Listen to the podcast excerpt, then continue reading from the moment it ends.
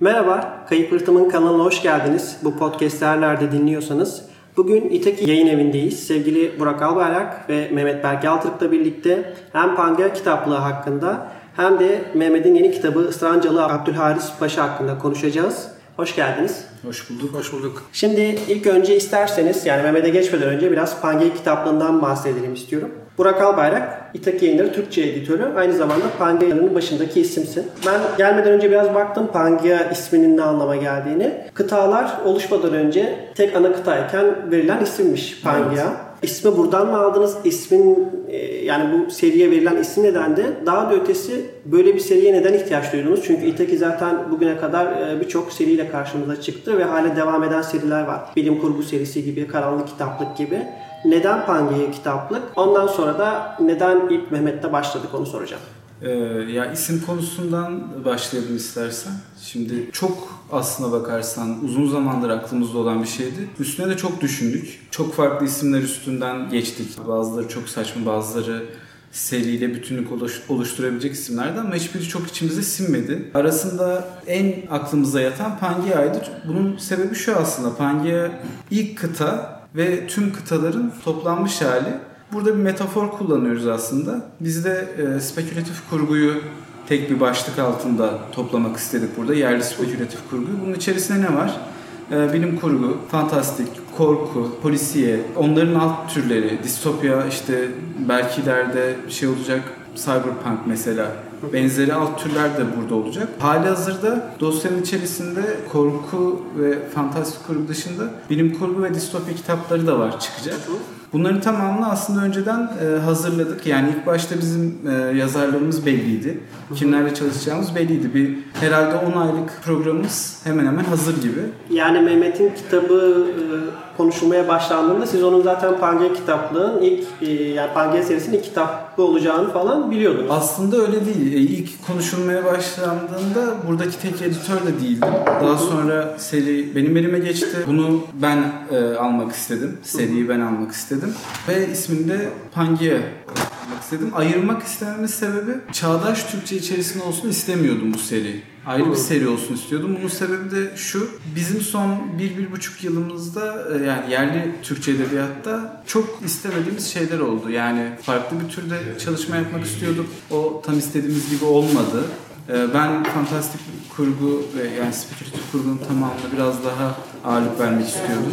Farklı bir seri olarak yayınlamak istiyordum. Bunun sebebi de şu. Bir dönem böyle Itaki'nin sanki yerli kurguda e, spekülatif kurguya bir tavrı varmış gibi bir algı oluştu. Yani onunla ilgili çok şey işte Facebook'ta ve sosyal medyadan yorumları ve bana özelden gelen soruları atıyorlar. Yani yeni romanda seneye tekinden çıkmayacak mı falan diye soruyordu mesela. Ya o işte şey aslına bakarsanız yayın eviyle alakalı değil de burada çalışan insanların bazen tavrı farklı oluyor. Herkesin edebiyata bakış açısı farklı. Evet. Benim yayın evine girdiğim andan beri hatta yayın evinin öncesini söylüyorum. Benim çocukluğum aslında 2002'de e, 2002'de evet, o, o dönemin tamamı e, şey fantastik kurgu e, ve Karl Dotuz yazar serisi, okuyarak. E, Ölüm Kapısı serisi olsun efendime söyleyeyim. Zaten Gedik Savaşlar yani bunların klasikleri falan çevirilerli şey. Yani ben yazarı şey editör olmadan önce zaten çok sıkı bir Itaki okuruydum. Bir de bunları okuyarak yani FRP oynayarak büyüdüm işte. Kuzenimle FRP oynuyorduk. 13 yaşında Ejderha Mızrağı'nı okumaya başladım vesaire. Bunlar daha sonra zaten Itaki bünyesine geçti bu kitaplarda. O yüzden böyle bir değişikliği çok uzun zamandır istiyordum. Ali Can'la bunun üstüne çok konuşuyorduk aslında. Yani yapabilir miyiz, yaparsak nasıl olur diye. Ayrı bir seri olarak tutmamızın sebebi de yani böyle bir seri yapmamızın sebebi de aslında bu yani farklı bir kitaplık üstünden ilerlemenin okurda da çok olumlu bir etkisi olduğunu düşünüyorum ben. Yani eğer bir aksilik olmazsa kapaklarda da aynı çizerli Ebrar Tematik bir şekilde Evet. Devam bunun üstüne ilerlemek istiyoruz. Hem bu bütünlük sağlanacak şey durumu var. Bir taraftan da koleksiyonerlik mantığı vardır aslında. Yani ben ben de kütüphane kurmayı seviyorum evime. Okurların da aynı şekilde bunu alıp böyle kitaplıklarında bir yere koyduklarında böyle arada çıkartıp tekrar kitabın içerisine bakıp geri koyduklarında da bazen şey durumu vardır o işte böyle bibliofillerde olur genellikle. O kitabı alıp çıkartıp tekrar biraz okuyup yerine koymanın bile çok güzel bir hissi var. Bunu da bir seri mantığı içerisinde yapalım dedik. Çünkü bilim kurgu klasiklerinde de mesela öyle ya da karanlık kitaplıkta da öyle anında rafta görünce fark ediliyor farklı bir şey yaptığımız biraz anlaşılsın. E, okur bunu fark etsin istedik. O yüzden e, aslında bu seriyi kurduk. Çağdaş Türkçeden ayrı zaten. Boyut olarak da ayrı. içerik olarak da bambaşka kitaplar bunlar. Neden belki Altırık'la başladık? Aslında bunun en büyük sebebi bu e, camiada herhalde hemen hemen her tarafta bağ olan insanlardan biri Mehmet Berke Altırık. Yani organik bir bağ bu. Bir de öyle bir durum var. Hani hem herkesi tanıyor hem herkesle bağlantı içerisinde yazar olarak da çok seviliyor. Yani Yedi Kuleli Mansur da bizden çıktığında çok olumlu tepkiler aldık. E, normalde Türkiye'li okul bir tepkisi vardır şeye karşı aslında spekülatif kurguya karşı. Okumazlar. Türk, Türk yazarın e, kitabı okunmaz. var. Ee, yani yapamadığını düşünürler genellikle. Biz aslında bakarsan kırıyoruz. Mehmet yani, o algıyı kırarak zaten Evet. Kuleli Mansur'da yeni Bunda da kırıldı o algı. Onun dışında şey- e, biz şey kurmadan, Panya kitaplığını kurmadan önce çıkarttığımız kitaplıklarla da biraz bunu çabasını gösterdik. Ne kadar yapabildik o okurun takdiri ama Yeryüzü Müzesi diye bir e, şey bilim kurgu Kulübünün. kulübüyle beraber bir çalışma yaptık. 18 yazarın 18 ayrı öyküsü vardı o e, şeyin içinde toplamanın içerisinde. O geçen sene yılın en iyi e, bilim kurgu e, şey toplaması seçildi Evet. yanlış hatırlamıyorsam. Kalite eseri Evet. seçildi.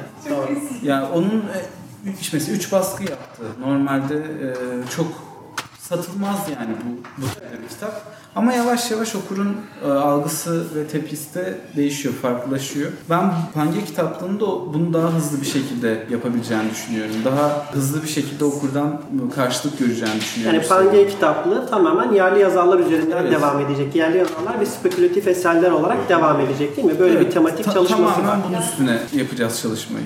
Çok güzel. Yani o zaman Pangea kitaplığı az çok anlamış olduk. Neden böyle bir seriye başladığınızı, çağdaş edebiyattan neden farklı bir seri olduğunu ve neden Mehmet'le başladığınızı anlattın. O zaman istersen biraz Israncalı Abdülharis Paşa hakkında konuşalım.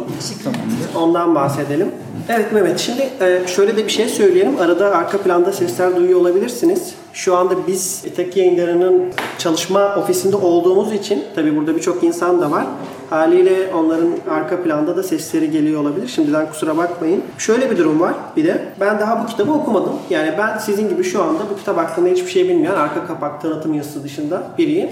Ama Burak zaten serinin editörü olduğu için seriyi de bilen, içeriğini de bilen birisi. Şimdi biz iki ayrı koldan e, Mehmet'e sorular soracağız. Ben bilmeyen birisi olarak soracağım. Burak da aynı şekilde içerikten bahsedecek biraz elbette spoiler vermeden. Şimdi Mehmet Yedi Kuleli Mansur'da çok güzel bir zaten şey okumuştuk. Eski ya senin özellikle bu e, Yedi Kuleli Mansur'da belki de çok tutmasının nedeni o dili çok güzel bir şekilde tutturman ve sıkıcı yapmadan bunu bize ak- aksettirebilmen güzel bir şeydi. Tarihi şey arka planı. Evet tarihi arka planı ve oradaki konuşmaları da aynı şekilde. Şimdi oradaki birçok cümle birçok kişi için yani yeni okurlar için sıkıcı gelebilecekken bayağı severek okudular. En azından kendi adıma böyle severek okuyup bitirmiştim. Bu kitapta da benzer bir dil var mı? Çünkü iki farklı zamanda geçiyor. Ki aynı zamanda daha önce herhalde oluşturduğum bir karakter üzerine e, Tabii. çıkan, Yani sırasıyla gideyim. Yedi Kuleli Mansur'da ben ilk e, şeyleri yazarken diyalogları şu ikilemde kalmıştım.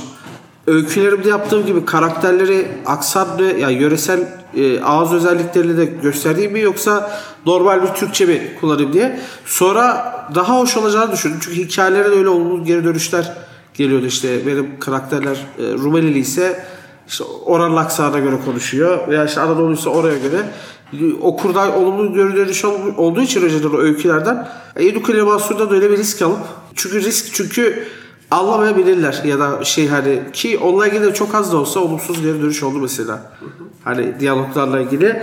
Islacalı Abdülharis Paşa'da da şey var. Ağız kullanımı çok var. Çünkü olay bir kere 300 yıllık bir süreçte geçiyor ve şey Balkanlar da var. Türkiye'nin Trakya'daki toprakları da var. Ve o süreç içerisinde birçok farklı dil ve kültürün e, aksanın gelip geçtiğini orada seyirci görecek ki şey yani okuyucu görecek ki şey gibi yani bu o dönemi hani hakikaten böyle bir film perdesinden seyreder gibi bütün şeyiyle onların düşünce yapısıyla oradaki insanların oradaki halkın düşünce yapısıyla görmüş olacaklar. İşte benim mesela dönem şarkılarına türkülere yer veririm. Atıfta bulurum genelde. Yeni Kuleli Mansur da var. Bu romanda da var o. Romanın günümüze geldiği kısımlarında o dönemin popüler şarkıları, sokakta duyulan şarkılar falan çalıyor. Israrcılı Abdülharis Paşa şey romanın şey, diğer tarihi kısmında da o dönemin türkü, belli türküleri, Serhat türküleri falan. böyle şeyler 1600'ler çalıyor. yani 17. yüzyılda geçiyor. Bir de Evet. e, günümüz dediğimizde 2003 Günümüz, yılında. evet yani tam 2003 olarak yılında. günümüz değil Yani aslında bir neredeyse bir 17-18 yıl öncesi. Yani 2003'te 2003'te geçiyor direkt. 2003'te geçiyor. Zaten romanın şey işte Israrcılı Abdülharis Paşa karakteri de doğduğu dönem tam. İki farklı dil kullanıyorsun o zaman. Bu kitapta iki farklı dil okuyorsun. Tabii, İki tabii. farklı zaman iki farklı İki dil farklı var. Tabii. bahsediyoruz. Peki biraz konusundan bize bahsedebilir misin? Yani arka kapakta yazanlar dışında Ya aslında? Israrcılı Abdülharis Paşa şey biraz hani spoiler'ı nedir spoiler'ı? Spoiler'ı detayda saklı bir roman. Çünkü benim önceden kullandığım bir karakter. Ve tek bir hikaye olmasına rağmen de en fazla popülerliğe ulaşan karakterlerimden oldu. Yani ben Şerif Paşa adıyla yazmıştım onu ben. Ben fantastik yerli yapımları Yeşilçam merak, filmlerine merakım dizilere merakım olduğum için mesela Ruslar dizisi vardı bir dönem. Evet. Böyle gönderme olarak falan. Ama içime sinen bir isim değildi. Not almak için hızlıca yazdığım bir isimdi. Aslında işte Abdülharis ismini sonradan bulup koydum gene 2003'te yazarken taslağa. Abdülharis Paşa karakteri işte bir Gölge dergide Şerif Paşa'nın Sırrı diye bir hikayede gördü okuyacak ve sevdi. Hatta ben bir gün Edirne'de bir kokoreççide otururken orada çalışan abi geldi direkt dedi. Şerif Paşa devamlı yazacak mısın diye. Yani romanın çıkışını en çok sevişe karşılarından biri de oldu zaten. yani böyle, hiç öyle bir tepkiyle karşılaşmamıştım. Yani kokoreç yerken biri gelip de öyle bir karakteri soracak diye. Aslında çok sevilecek bir karakter değil ama bir işte bir anti kahraman da değil. Ya tabii kötü adam ama tarihi arka planı olunca işte biraz da böyle o dönemin atmosferini yansıtması da söz konusu olan öyküde sevildi. Roman işte o bizim öyküden bildiğimiz Abdülharis Paşa'nın nasıl günümüze kadar intikal ettiğini, hangi dönüşümlerden geçtiğini anlatıyor ve tabi sadece onu değil. Bizim e, Rumeli insanını ve onların devamında gelen torunlarını, çocuklarını yani onlar nasıl bir kültür değişimi yaşandı. Trakya'da, Rumeli'de işte bir şehrin yani romanda bir yandan da şey işte Edirne'nin dönüşümünü görüyor seyirci. Yani katman katman. Edirne ve Kırklareli dolaylardan Tam- geçiyor hikaye tam. Ön sözde de var zaten bu. Evet. Yani e, yani şey biraz derdinin ne olduğunu Evet. bahsediyorsun. Çünkü şehir e, çok hızlı bir değişime uğramaya başladı. Yani nüfusu hani çok dengeli büyüse de her büyüyen şehir gibi o kültürel dokusunda hatıralarda kopmalar olmaya başladı. Romandaki karakterlerden bir şey diyor ya işte İstanbul'da yaşamak hani evinde yaşadığını biliyorsun ama her uyandığında böyle yabancı geliyor sana. Hani böyle farklıymış gibi geliyor. Hani o hesap gibi. Onu biz Edirne'de de hissetmeye başladık. Yani yerli Edirneliler olarak değil eski Edirneliler olarak ve biraz da onun korkusunu dehşetini de hani işledik şeyle Yedi birlikte. Kuleli Mansur'da da yer betimlemelerine çok yer vermiştin ama herhalde burada daha fazla bir şekilde geliyor. Burada tabii tabii. Bir de burada coğrafya daha geniş. Şimdi Yedikule Animasyon'da olay İstanbul'da bir de Kırım'da geçiyordu Evet. işte. Bir de deniz sahneleri vardı. Burada yani 1600 yıllık şeyin yani Osmanlı'nın Avrupa topraklarının bir kısmı geçiyor. Yani, Yani çok detaya girmeyeyim de. Kon- Konya Ovası'ndan Başlıyor hikaye. E, yani Ankara ile Konya arasında bir yolda başlıyor. Trakya'ya kadar geliyor. Ondan sonra Şişemiz, Rumeli diğer şehirlere de uzandığını görüyoruz. Yani işin fantastik ve bilim kurgu kısmı aslında burada sadece bir içerik olarak kalıyor. Yedi Kuleli Mansur'da mesela bu Gulyabaniler işte şeyler falan daha fazlayken Hayır şöyle Ee, bakmak lazım aslında. daha sonradan mı katılıyor onlar? Ya bunlar var. Hikayenin aslında gen- geneline dağılmış bir şekilde bulunuyor. Ama şöyle bir durum var. Ben açıkçası burada tarihi kurguyu daha güçlü Ön ve oturaklı bul- buldum. Bir de evet biraz daha ön planda. Benim açımdan e, yani hem fantastik kurguyu hem tarihi kurgu okuru olarak görüyorum kendimi yani. Tabii editör olduğum için biraz işim bu. Şey edebiyatın her alanıyla ilgiliyim. Ama gerçekten şey bir yerde aramadığımı fark ettim. Tarihi kurgu ve bir taraftan da asıl, Asil'in e, Paşa'yı arama hikayesi o kadar güzel Diye bir ailenin ki- ismini arıyor yani. Evet, o o kadar güzel ilerliyor ki insan e, aramıyor yani içindeki ko- korkuyu ya da fantastik kurguyu aramıyor. Kitabın bir kısmında çok zaten bu öğeler yok Evet. yani. Bir, bir yerden sonra bir şey yükseliş ve kırılma Evet. no- noktası var. Oradan sonra korku çok daha yoğun. Tam e, burada sana bir şey soracağım. Dedin ya bir kısımda bunlar pek yok. Tamamen o şey durum öyküsü şeklinde ilerliyor ya da ba- bahsettiğin şekilde. Hiç o arada mesela e, sayfada durup ya bir dakika ne oldu onlar nereye gitti ya da niye burada bu tarz öğeler yok gibi kafanda bir soru oluştu mu yoksa İşte- seni kaptırdı mı kendine? İşte çok kaptırdı. Ondan bahsediyordum. Yani e, ben zaten tarih kurgu okumayı da seviyorum. E, Yani o şey mesela bir Viyana bozgunu Evet. e, hikayesi var. Muazzam. Yani işte burada biraz yazarlıkla alakalı, o kalifiye yazar olmakla alakalı bir durum var. Bu arada durum öyküsü yok. Tamamen olay öyküsü üstünden ilerliyor hikaye. Yani ben e, şeyi gördüm direkt. o Osmanlı ordusunun ilerleyişi direkt insanın gözünde canlanıyor. Böyle bir şey oluyor yani bir tüylerin diken diken oluyor onu okurken. O yüzden hikayenin anlatışı ve ilerleyişi o kadar güzel ki şey arayışına girmiyorsunuz. Ya ben fantastik kurgu ya da işte korku diye aldım bu kitabı. Burada tarih anlatılıyor falan deme imkanınız yok. Mehmet'in- Çünkü kaptırıyor insan kendini. Bir de çok güzel harmanlanmış. Yani bir hibrit roman gibi o. İkisi birbirine çok güzel katılmış. Girişte bir yerde bir şey var. Paşa'nın babasının bir ah hikayesi var. Orada biraz şey var, fantastik öğeler var, korku öğeleri. Onlar kitabın içerisinde serpiştirilmiş zaten. Böyle çok şey değil belki, çok yüksek dozda verilmemiş ama biz arka planda sürekli aslında hissediyoruz bu korku öğesini. En basitinden 2003'te geçen hikayede, Asil'in hikayesinde bile daha girişten gök gürültülü ve şey böyle dışarıda fırtınanın olduğu, bir taraftan elektriklerin sürekli kesildiği gergin bir ortamdayız ve Mehmet o kadar güzel anlatmış ki bunu. Burada şey Orada şeyi de hatırlıyor ya işte şehrin kanlı geçmişti işte o Balkan Harbi'nde. Evet yani şey gibi. Ve Edirne'de hala tazedir yani. Tabii o benim kurguladığım bir şey de değil. Ben bir kahveye gittim oturduğumda gençken lise 2002-2003 60 doğumlu insanlar dedesinden dilediği bozgun anısını anlatıyor mesela. O şey çok canlı bir travma. Sen bir de orada yaşayan birisin. Bu arada bilmeyenler Evet, için de söyleyelim. Mehmet zaten Edirne- 2000 yılından beri ben 2000 Edirne'de yaşıyorum yani. Edirne'de yaşıyor. Ve zaten Mehmet'in şöyle de bir yanı var. Tarihçi kimliği var. Zaten Evet. bu işin eğitimini almış bir kişi olarak ister istemez o tarihi, o yazarlık kimliğiyle birlikte çok güzel e, harmanlıyor. Ortaya Ya çok, güzel bir şey çıkartıyor. çok sinematografik bir kitap aslında. Ben ilk e, dakikadan itibaren yani dosyayı okuyup üstüne çalışmaya başladım. İlk dakikadan itibaren bir film izliyormuş gibiydim. Yani burada muhtemelen Mehmet'in de arada şey demesinin sebebi o. Hani o okur yerine arada seyirci demesinin sebebi o. Gerçekten öyle kurgulanmış ve okuyan insan... Çünkü ben de durup bakıyorum böyle hani hakikaten gözümde canlansa nasıl olur falan filan diye böyle şey çıkıyor. Bir seyirlik var. Şimdi Yedi Kuleli Mansur'da ben biraz daha şey hikaye anlatan modunda hissedebiliyorum kendimi. Bunda hani neredeyse ben akışa kapıldım hani hiç. Hani be- akış belliydi ama şey müdahale edemedim neredeyse hani. O zaman şunu söyleyebiliriz. Okurun ya da Mehmet'le ilk defa bu kitapta tanışacak bir kişinin 1600'lerden bahsediyor, o dili kullanıyor. Acaba anlar mıyım, anlamaz mıyım gibi bir endişeye kapılmasına Yok imkansız. gerek yok. Yani Ben girişte... karma bir şekilde kullandım ki hani ha bu böyle böyle demiş, burada böyle böyle demiş. Demek ki bu kelime bu anlama göre de çıkarır yani zaten. Yani girişte bir şey var. Yerel ağız kullanımı var. O belki ilk başta bir şey, garipsemelerine yol açabilir ama ben 3. paragraftan itibaren garipsemeyi bıraktım. Zaten aksine benim de çok hoşuma gider yerel kullanımlar. Kitabın Yani içine Yaşar Kemal mesela baştan sonra kullanmıştır. İyice bebekte falan hani Ben- demişler midir yani ona niye böyle yerel Tam tersi hani çok daha benzer bir şey söyleyebilirim. İhsan Oktay'ın o Puslu Kıtalar Atlası'nda mesela Evet. kullandığı dil Evet. e, anlayabilen için muhteşemken hani çoğu kişi acaba girebilir miyim, giremez miyim korkusu. Benim en büyük şansım o roman işte şey yani hem tarih öğrencisiyken hem de bir de zaten o kelimeleri aşıladı varken e, okumam oldu. Yoksa şey yani okuru cidden zorluyor ama o zorluğa rağmen de şey yani birçok okura ulaşmış ve sevilmiş bir yazar yani sonuçta. Güzel yani bu konuda bir endişeye kapılmamıza gerek yok. Aynı Yedi Kuleli Mansur'da Yani olduğu gibi. Ben şöyle bir şey yaşadım. Kitabın bazı yerlerinde özellikle hikayede ilerledikçe daha da açılıyor. Daha da böyle güçlü hale geliyor. Bazı yerlerde tekrar tekrar döndüğüm oldu. Çünkü hikayenin akışına kaptırıp sadece heyecanla okuduğum bir bölümü ondan sonra ya ben bunu düzeltme yapmadım deyip tekrar başa döndüğüm yerler oldu. O yüzden benim son zamanlarda çalışırken, üzerinde çalışırken de en eğlendiğim ve böyle yaparken keyif aldığım e, işlerden biriydi.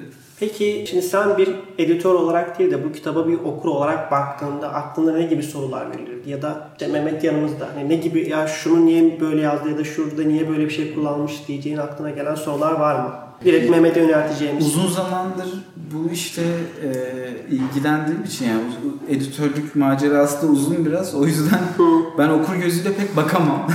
Sadece şöyle bir e, şey var. Genellikle okuru gözetirim kitap üstüne çalışırken. Orada baktığımda ben kitapla ilgili aslında sorun görmedim. Sadece şey durumu var.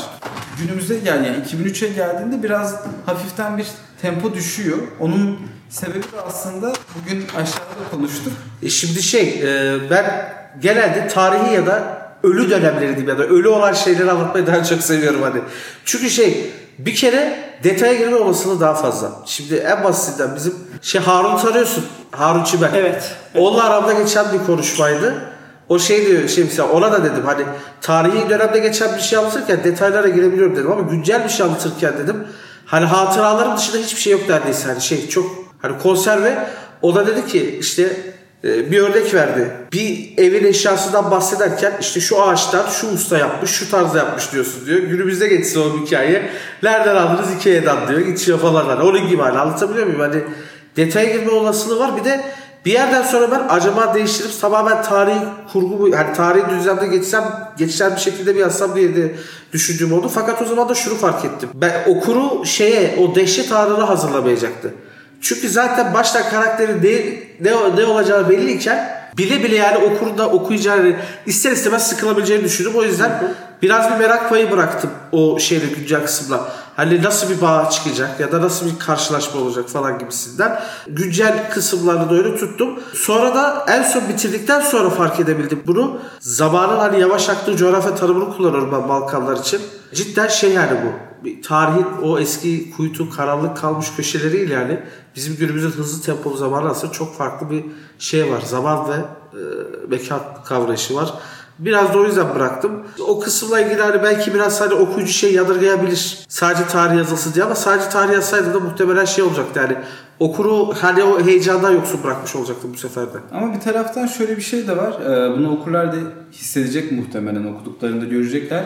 Bir taraftan da biz yani bizim paşa dışındaki ana karakterimiz asil aslında. Bir öğretim Tabii. görevlisi tarihle. Ya özel bir enstitüde, araştırma enstitüsü de böyle hani araştırmacı ve şey aslında hiç böyle alanına biraz girer ama böyle çok böyle araştırıp da bir şey yapması gereken hayatı olmayan bir şeyin kafası takılıyor. Bir kelimeye kafası takılıyor. Biraz zaten takıntılı bir karakter. Yani işte o da Edirne'de böyle eski bir aileden geliyor. Kendince belli şeyleri var. Kendi çok üstelemesi de reddetmesi şey yapmasa da belli şeyleri var gizliden gizliye. Bağlılıkları var. Takıntılar var işte demin söylediğimiz gibi. Ve dolayısıyla asil karakteri bir ismi ve bir ailenin peşine düşmüşken iş bir yandan onun kontrolünden çıkıyor. Ve şey yani tarihe bırakıp folklor mevzularını araştırmaya başlıyor işte. Onun da dönüşümü var mesela. Biz Asil'in döüşümünü de görüyoruz. Paşa'yı araştırmaya başladıkça Ha, evet, daha evet. otoriter, daha sert birine dönüşüyor. Bunun yanında ben mesela şeyi de çok ilginç Yani ve etkisi güzel- de kalıyor yani. Geçmişin Evet. bir yerden su yüzüne, çık, su üstüne çıkıyor yani o geçmişi. Benim hoşlandığım şeylerden biri de mesela kadın erkek meselelerine burada bakış da var. Yani normalde Mehmet Berk'in pek yapmadığı bir şeydir bu. Ama burada mesela kadın erkek ilişkileri, evlilik meselesi, e, onun dışında bir de o dönemin nostaljisi yani yakın dönem nostaljisi de var orada. Biz sürekli arka planda ortamda O çalan 90'lar şarkıları- şarkıları falan çünkü çok geçiş dönemi 2003 yani tam. Onları da sürekli tanık oluyoruz. Yani hem bir e, şey var, işitsel uyarım var içerisinde hem bir görsel sinematografik bir etki var kitabın içerisinde. Ben e, bir yerden sonra okurun da şeyden Asil'in hikayesini dinlemekten hoşlanacağını, okumaktan hoşlanacağını düşünüyorum. Çünkü orada çok farklı bir anlatım var. Evet bir şey olabilir. İlk başta yani niye böyle bir şey yapıldı diye bir soru kafalarında oluşabilir ama onun cevabı çok kısa sürede veriliyor ve çok farklı bir yere gidiyor. Ben özellikle bazı tespitleri de çok yerinde ve doğru buldum. Yani şey e, açısından da ilginç. Dönem tespitlerinden mi bahsediyorsun? yoksa? Yok tamamen aslında ilişki üstüne yapılan tespitler de orada çok Çünkü doğruydu. iki farklı dönemin iki farklı aile ve birey yaşantısı karşılaştırması var. Asil karakteri şey işte soylu bir yani şey yani en azından dedesi paşa, müzeradat yani şey böyle bir aileden geliyor. Dolayısıyla onun kendi ailesinde böyle izlerini gördüğü şey var. Bir de okuyucu direkt onun gerçekten canlı yaşandığı zamanı görüyor yani. Töre var mesela bir kere. Çünkü paşanın babası şey işte Ankara'da niye ovada başlıyor hikaye? Bir Yörük obası var. Töre, yörük töresini görüyor. Sonra yerleşik düzene geçiyorlar. Osmanlı örfüyle Peki tartışılıyor. bunlar gerçek tarihten alınma ve gerçekten o zamanlar olan şeyler mi yoksa senin de kendin bizzat kattığın... Ben bu obayı yani şey burada tabii ki karakter ve obalar falan kurgu ama yaşadıkları şey yörükleri, gerçek yaşantıları. O töredir, işte olaylara bakış açıları, tepkileri, jargonları falan tamamen o yörüklerle alakalı yani. Zaten çok gerçek. Okuduklarında da okurlar onu görecekler. Yani kafalarında herhangi Bir okur şey dedi bana hemen alır almaz okumuş. 2-3 gününü almış iş yüzünden o da hani. Ben yoksa bir gecede bitirdim diyor. Burdur şey taraflarından bir yana şey dedi direkt hani ben işte köyümü hatırladım dedi. Yörük köyüymüş köyü. Böyle konuşuyorlar dedi. E şey dedi, o mantığı gördüm dedi, o kafayı gördüm dedi direkt dedi. Onun araştırmasını nasıl yaptın peki? Yani mesela normalde Trakyalısın diye biliyorum. Ya oradayım ama şimdi benim ailemin bir kısmı da şey, Avşar aynı zamanda. Şimdi Kırım, bizim bir ailenin Kırım kolu var ve Avşar tarafı da var. Adana'da, Ceyhan'da. Ve oranın yörükleri, yörük yaşayışı da meşhur. Biz 1800'lerin başına kadar orada yörükler, yörük usulü yani tolar göçü olarak yaşıyorlar ve Osmanlı Fırkayı Sahi'yi gönderiyor meşhur 1830'larda 40'larda işte kılıç soruyla yerleşik yaşama geçiyorlar. Öyle bir durum oluyor. Ve bu dönüşüm neticesinde de insanlar yerleşik hayattalar ama aynı zamanda da şey o eski konar göçerlikten gelen bir takım şeyleri var. Hani adetleri de yaşayışları şey yapıyorlar. Bir kere ben bunu kendi alemde yani daha doğrusu anlatılanlar şeyinde görüyordum. Onun dışında bir tarihçi olarak da zaten yörükler ilgimi çekmiş koydu. Boğaz Susu'ydu. Kendim araştırıyordum. Araştırdığım konulardan da.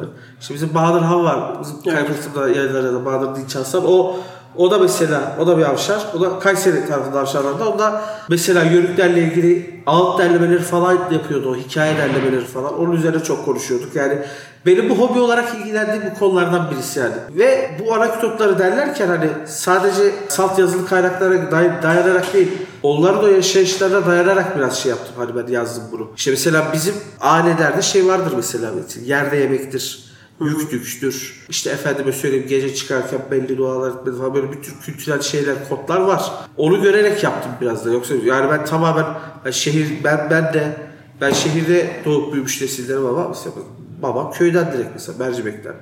Mercimek köyünde işte şey var Tatarlar var, Yörükler var. Yani Mehmet bir de uzun var. süredir hikayeleri zaten derlediği için ve farklı insanlardan derleyip Tabii. şey dinleyip bunları farklı öyküler Yani bir sözlü mesela işte ben Balkan jargonuna Hobbitacılar şu bunu nereden aşinayım? Genelde oranın da mesela yerel hikayelerini araştırıyorum.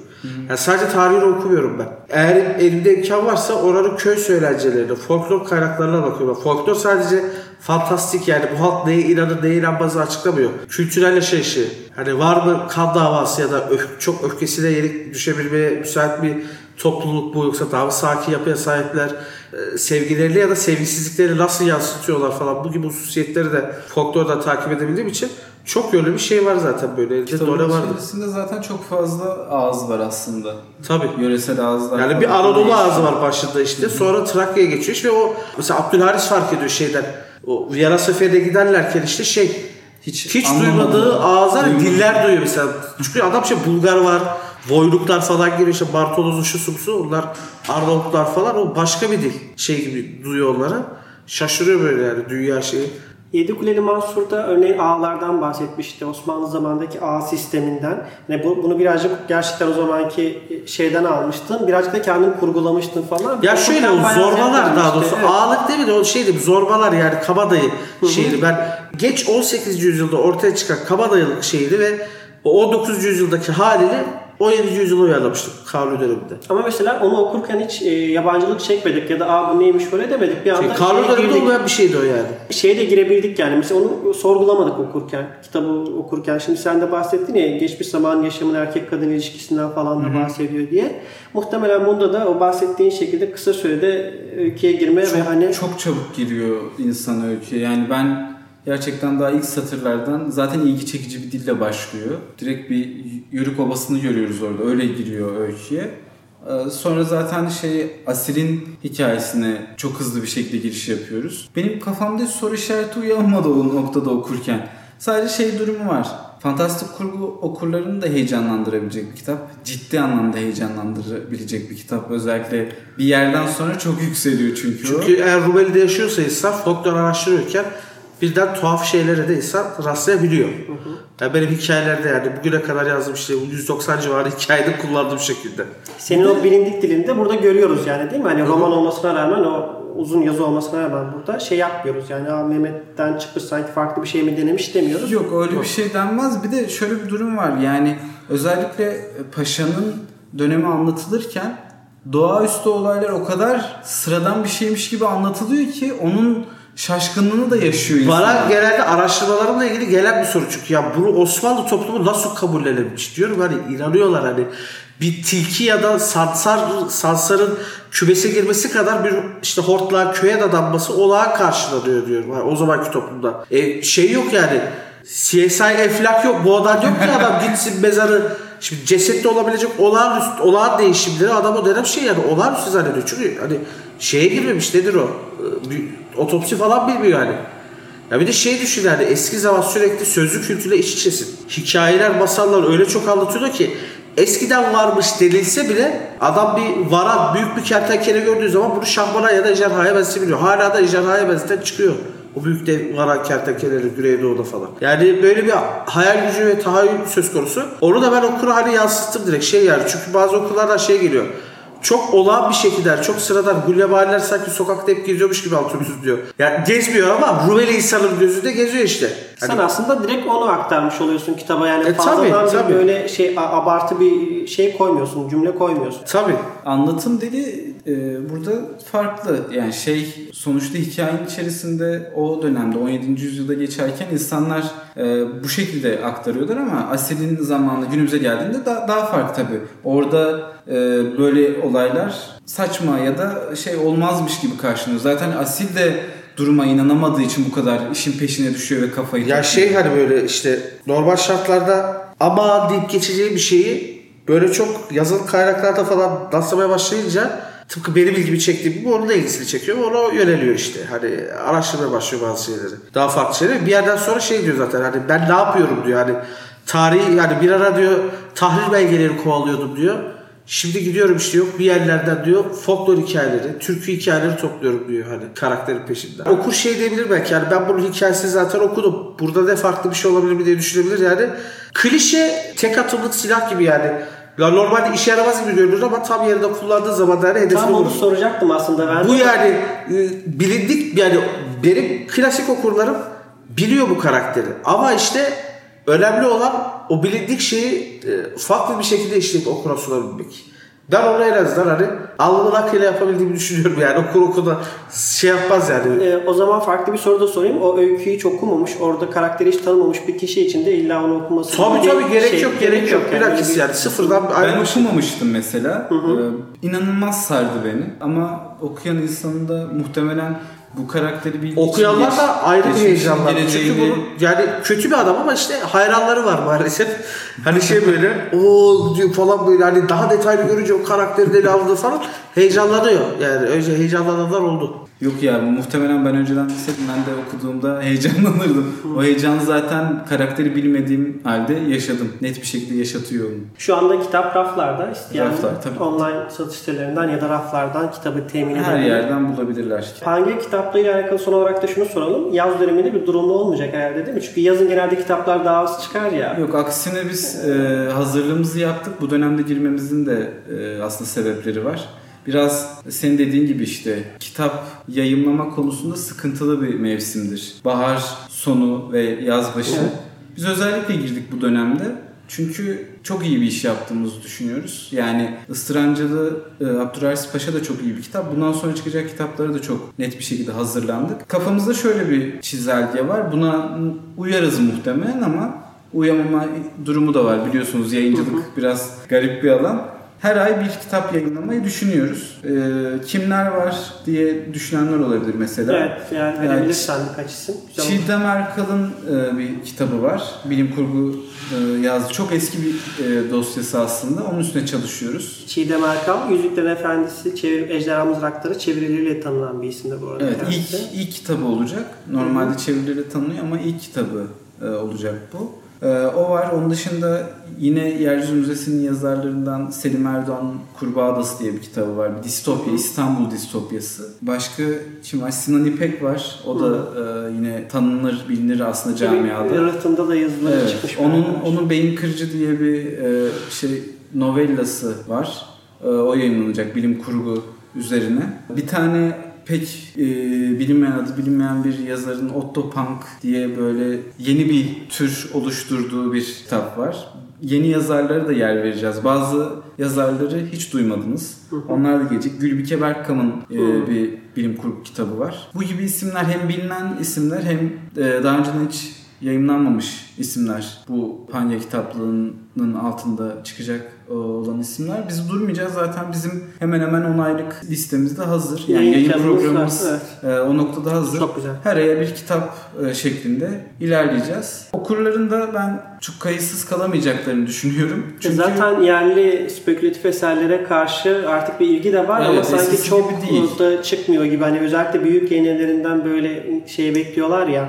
Sonuçta Biz o algıyı kırmak istiyoruz zaten. Mesela bilim kurgu kulübüyle de çalışmıştık. Ee, orada da çok net güzel bir geri dönüş oldu. Ki yine bilim kurgu kulübüyle bir çalışma yapacağız. Bu sene içerisinde onlar da, da tekrar bir çalışma yapıp Panya kitaplığının altında bir kitap daha çıkartmayı düşünüyoruz. Ee, okurun ilgisi de değişmeye başladı. Eskiden çok daha böyle şeydi. Ya kayıtsız kalıyordu ya da yapılamaz deniyordu. Evet. Hala öyle bir kitle var ama bu çok hızlı bir şekilde değişiyor. Çünkü şeyi artık görüyoruz galiba. Yani ben daha önceden yaptığım röportajlarda da hep bundan bahsediyordum. Çok köklü bir geçmişimiz ve işlenebilecek inanılmaz e, burada değerlerimiz var. Bunların işlenmesi gerekiyor. Yani ben bir taklit edebiyat okumak istemiyorum. Yani bir fantastik kurgu, e, bilim kurgu, korku okuru olarak ben takliti görmek istemiyorum. Benim görmek istediğim şey bu toprakların hikayesinin e, farklı bir şekilde anlatılmış hali. Onlarca ne ne onlarcası yani binlerce hikaye var aslında. Hem Mezopotamya'da hem Orta Asya'da hem kökenleri baktığımızda orada hem Anadolu'da, Balkanlarda yani bi- binlerce Çok hikaye zengin var. bir hazinenin üstünde oturduğumuzu söyleyebilirim yani. Ama bunu anlatacak Gözüküyor. işte Mehmet gibi kişilere de ihtiyaç Evet, var ama yani önemli olan düzgün bir şekilde aktarabilmek. Bunun yapılması gerekiyor. Biz yeni yazarları da açız. Ben en basitten Bülent Ayıldız var. İşte hiçbir şey göründüğü gibi değil ve Gölgesi Matiz diye iki Evet. kitabı çıktı. Kayıp hırsında da Evet. zaten en iyi kitap seçilmişti. E, Ben onun e, dosyasını şeyde gördüm. Yani bizim dosya başvurudan gelen bir yazardı ve hiç daha önceden kitabı yayınlandığı halde hiç bundan da bahsetmemişti. E, Bütün dosyaları zaten okuyoruz muhakkak. Ona baktım böyle 10 sayfa okudum falan sanırken baktım 30-40 sayfa ilerlemişim. O da direkt bir Balkan hikayesi anlatıyor Evet. zaten. Tırnova cadıları. Evet. Yani bu, bunun üstüne e, kendi dilini oluşturmuş. Yani farklı kavramlar kullanılmış. Bu yapıldığı sürece bu coğrafyada e, fantastik kurguda kurgunun diğer bütün dalları da spekülatif kurgunun tamamı da çok farklı bir yere varacak. Ama şey yapmak gerekiyor. Hem kendine güvenmek hem bu toprağın hikayesine güvenmek gerekiyor. Evet. Asıl yapılması gereken şey bu. Zaten Mehmet'te de güzel bir çıkış yaptınız. Eminim aynı şekilde devam edecek. Peki teşekkür ediyorum. Biz bu güzel söyleşi için her ikinize de. Kaydımızı podcast'i Spotify'dan, YouTube kanalımızdan dinleyebileceksiniz arkadaşlar. Aynı şekilde iTunes Podcast'ten de dinleyebileceksiniz. Daha sonra yazılı metin olarak da sunacağız bunları size. Bizi dinlediğiniz için teşekkür ediyoruz. İyi günler.